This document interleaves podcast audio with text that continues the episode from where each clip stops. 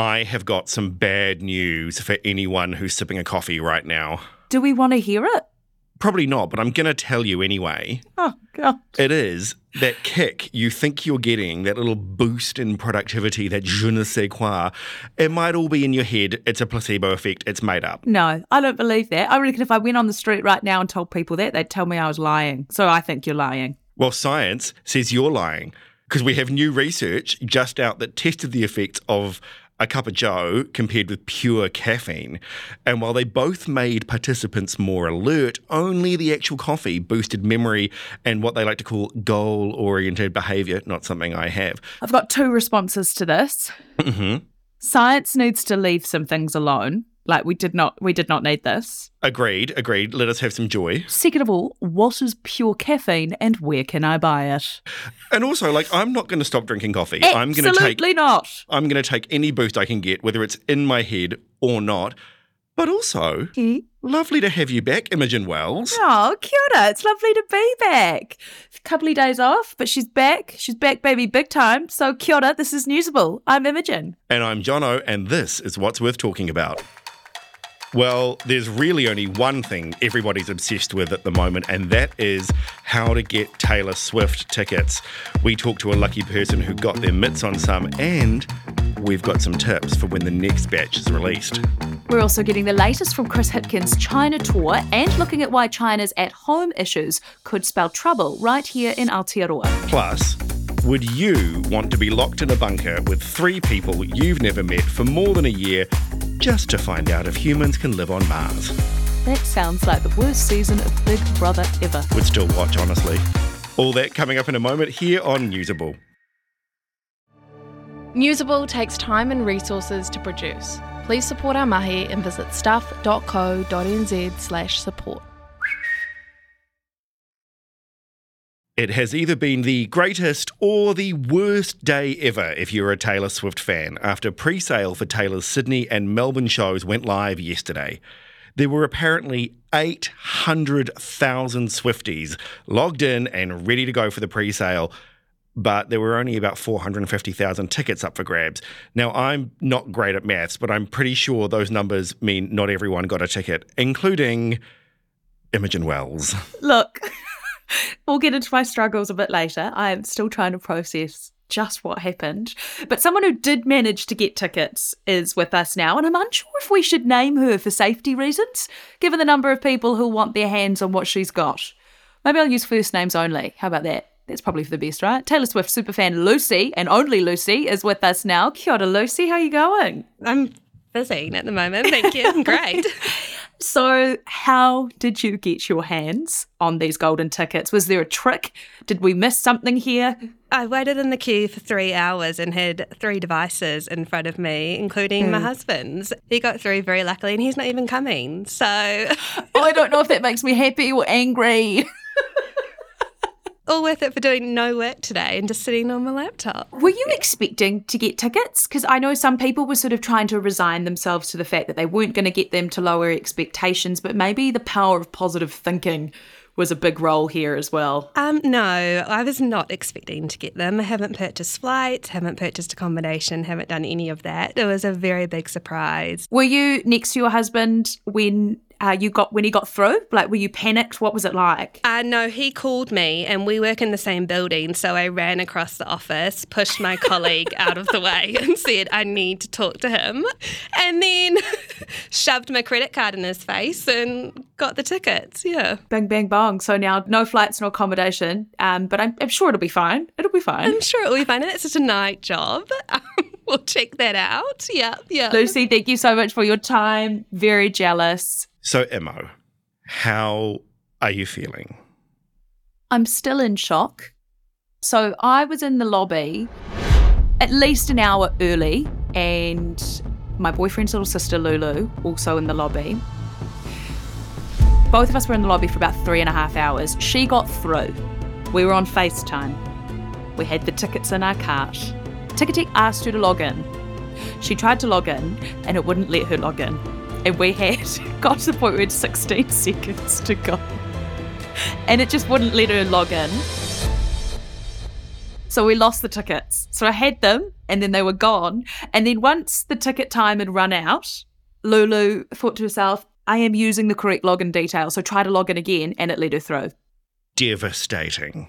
But not all hope is lost, of course, for these Aussie shows because General Sale goes live on Friday. So that goes live at midday for the Sydney shows, midday, lunchtime, 12 pm. And then for the Melbourne shows, the general sale goes live at 4 pm. Now, some hacks that appear to have worked. We've done a bit of combing of the old social media and we've found what seems to be working for people. Hmm. Some people have used their phone and found that was faster than a computer or a laptop connected to the internet. Some clicked the sale link an hour or even two hours before the tickets went live and just sat there like a lunatic.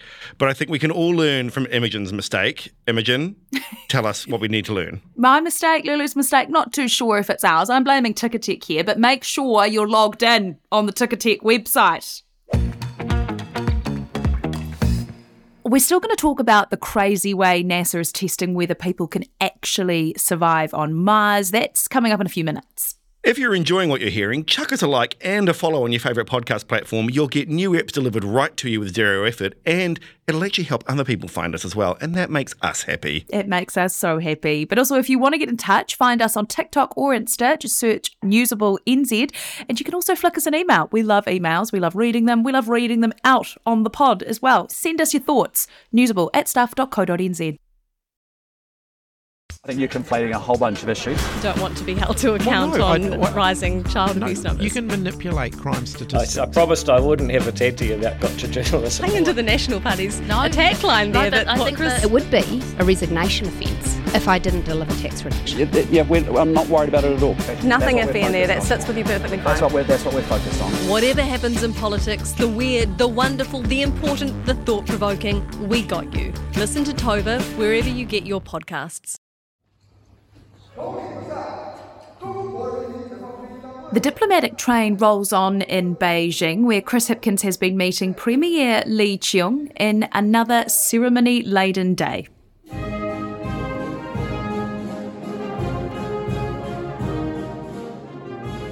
The latest chat follows on from discussion with China's leader, Xi Jinping, where there was much talk of special friendships. Stuff's political editor Luke Malpass is in Beijing and joins us now from the Great Hall of the People. Kia ora, Luke. How are you? Very well, thank you. Joining you from this incredibly huge building designed to make people feel small, constructed in 10 months. In 1958 with 7,500 people. Oh my goodness, Newsable listeners, you're not able to see the room. Maybe we'll chuck something up on Instagram, but it is simply stunning. Luke, tell us how this latest meeting went with the Premier. It appears to have gone well. Uh, the economy is really the key focus. Uh, even although China is not a democracy, there are still the basic same political pressures, which is delivering higher living standards for their people. And so uh, they're very much focused on obviously inflation and really getting the show back on the road after rapid reopening after COVID 19. Now, Chris Hipkins isn't the only leader in town, is he? Do you get the impression this is a bit of a conveyor belt handshake machine, or, or is it more significant than that? Oh, it totally was. Um, on the front page of the China Daily, uh, there were four leaders that he met in short succession that of Barbados, uh, Vietnam, and Mongolia. And in fact, when we were waiting outside for the Prime Minister to exit, we were one of several motorcades that was lined up in front of the Great Hall of the People. Uh, regrettably, our bus driver took a wrong turn and we ended up stuck in Beijing traffic. Oh no! Is Chris Hipkins having to do anything to stand out um, uh, from those meetings, or to stand out as against those meetings with Barbados and, and Vietnam?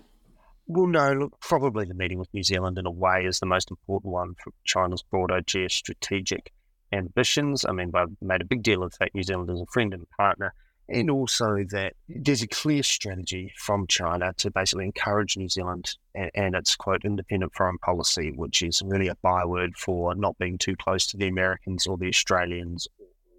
Uh, the new nuclear substance between Australia, the US, and the UK What's the overall atmosphere been like? When you come to something like China, a fair bit of it is looking for the, the subtle nuance, you know, reading the meaning behind the words. The statements are all carefully prepared, it's all carefully staged. You know, there are no questions, obviously, for Chinese politicians. It'll probably take a few days to, to analyse really um, what's been going on. And part of that will be reading as well how the Chinese press reports it. Mm. So it's what do they want to say that that was got out of the meeting, and then of course what does Chris Hipkins want to say, and in fact want to say was got out of the meeting from the New Zealand perspective. Just tell me a little bit more about the Great Hall. It's right off opposite um, Tiananmen Square, and is really sort of the centre of Beijing, and it has kind of a, I mean, obviously it's it, it, communist in its ethos, but very much uh, in the same way that parts of Washington D.C. are quite imperial. It has a sort of an imperial feel around it all, and everything's very carefully staged. There's there's lots of rooms, and it's all sort of divided up with various sort of curtains. So you end up somewhere, and curtains will be closed behind you. Or it's a pretty, it's very stripped back, but uh, efficiently run out as you would expect. Luke Malpass, thank you so much for your time and insight. Hey, thanks so much, guys. Speaking of China, their domestic economic worries could cause issues for us all the way down here, a bit like an economic version of a pebble dropped into a lake causing ripples across the water. It's unusually poetic for me, but we'll roll with it. BNZ's chief economist is here for the Pulse. Kia ora, Mike. How's it going? Kia ora, Amo. Going really well. How about you? Yeah, good, thank you. I've seen better days, but you know what? Let's let's move on from those. Oh, yeah. what is happening in China? Well, basically, there's some concern in China and outside of China that the economy there has got the wobbles. Hmm. Uh, there was this expectation that following the ditching of China's COVID zero policy or the lockdowns at the start of the year, that consumers there would rush out and kind of spend like crazy, given that uh, on some estimates, Chinese consumers had saved around you know, upwards of, of three quarters of a trillion US dollars through the lockdowns. But that just hasn't happened. And so there's there's a bit of extra uncertainty around about what sort of growth rate China might grow at this year. So tell me a bit more about that. What are we seeing? Just no one's buying anything? Yeah, I think it's it's sort of a, a case of loss of confidence. So Chinese Mm. consumer confidence is, is really low. There's also been an ongoing kind of property market slump. Um, and so, yeah, Chinese consumers just haven't felt in the mood to go out there and spend in the ways that we saw in New Zealand and the US and the UK and all these other sorts of more developed countries post lockdown. And so then why should we be concerned here about what's going on over there? Yeah, it's, it's so it's very much a live debate in terms of how things settle, but the stakes are high because you know China's obviously really important for us. You know, China's our largest trading partner, takes about a third of all of our exports, and we've already seen lower levels of Chinese demand impact things like um, meat, forestry in particular, and dairy exports as well. Um, so important for New Zealand, important for the world. It's been you know Chinese growth has been propping up uh, global growth noticeably in the past few years. In fact, a uh, an interesting factoid I stumbled across this week. Here we Uh, go. In, in fact, I can I can test you on it. So, um, how many countries do you think have have China as their number one trading partner? So, I've given you one. I've given you New Zealand, Okay. Australia two, Okay. How many countries are there in the world? 195. Okay. I'm going to say 194. Wow, yeah, I, I expected a low ball, but yeah, 120. So, um, oh, cool. Okay. you weren't too far off. No, a lot, no. basically. So China has, you know, China has a lot of influence. And I feel like every week you're on here, I always ask you to whip out your crystal ball. Gonna do it now. What's the outlook? When might things turn around? Well, it's not panic stations. Um, you know, in in some ways, the debate about China is well whether China records five percent or six percent growth this year. So, in in some sense, that's kind of a, a champagne problem because the rest of the world, New Zealand included, is kind are kind of grappling with almost no growth. It's just that that extra half a percent up or down on, on, on the Chinese situation can have a, a big influence. So look, we're we're still hopeful that the economy will will uh, settle over the remainder of this year. So we're we're looking for five and a half percent growth in China, which which overall is is pretty solid. BNZ's Mike Jones, always a pleasure. Speak to you soon. Thanks, Amo. If you don't have time to read the in depth stories or you just prefer to listen instead, The Long Read from Stuff is the podcast for you. Each week, we showcase one of our excellent pieces of journalism, telling important or entertaining stories from the world of crime, sport, history, culture, and more. You also get to hear from the journalists themselves about how they uncovered the story and how it came to life. So, for your weekly dose of long form journalism, beautifully read, Subscribe to the long read from Stuff wherever you get your podcasts. You know that Matt Damon movie, The Martian? I haven't seen it, but it's quite good by all accounts. It's got like 90% or something on Rotten Tomatoes. Yeah, 91, I believe. Don't don't shortchange it. Somebody's done research. I've not watched the movie either, so I had to get as many facts about it as I could. But from my understanding, four people about to go and do the real life version of living like Matt Damon's character did as part of a NASA test to see how people might live on Mars. hold up, hold up. You mean Matt Damon didn't actually go to Mars for his movie? It wasn't real. No, I can confirm that was not a documentary. Apologies that you fell victim to that lie. Hollywood has so much to answer for. Mm. These four people are going to live inside a Mars recreation, like a Mars simulation, totally sealed off from the outside world for 378 days. In that time, they're going to learn how to grow crops, they're going to work on robots, maintain hygiene is also on the list. Ugh, gross. Uh, and then this is the bit that's got my uh, piqued my interest. Battle extraterrestrial obstacles, and there's no specification as to what that means. So I reckon they've got aliens. What, like in captivity, like a zoo exhibit? They're just going to let them loose in the in the simulator. Well, remember that we did we did an episode recently, and Emil and I talked about that um, ex intelligence officer guy who said they've got like UFO Yes. particle bits and pieces.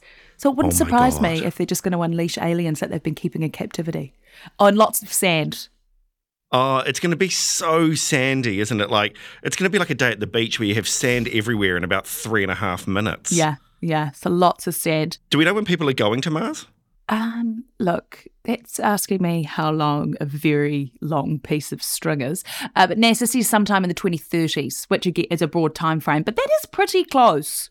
It is just around the corner. Mm. Like the, you know, I think we can say that's in our lifetime. Would you ever want to be part of a trial like this? It seems weird to me. I don't think people would want me to be part of a trial. Uh, but you know, if they start sending people to Mars, probably Google it, you know, check out the pricing, weigh up the costs. We want to know if you, our lovely Newsable Whānau, would volunteer to help advance humankind's march into space. Or have you already? Have you been part of a NASA trial? Surely there's a New Zealander somewhere.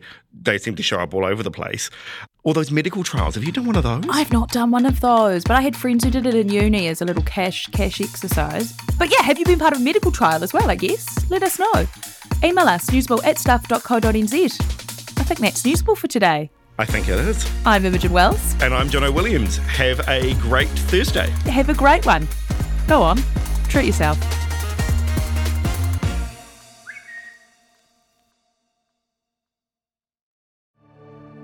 This pod took time and resources to produce. Please support our mahi and visit stuff.co.nz slash support.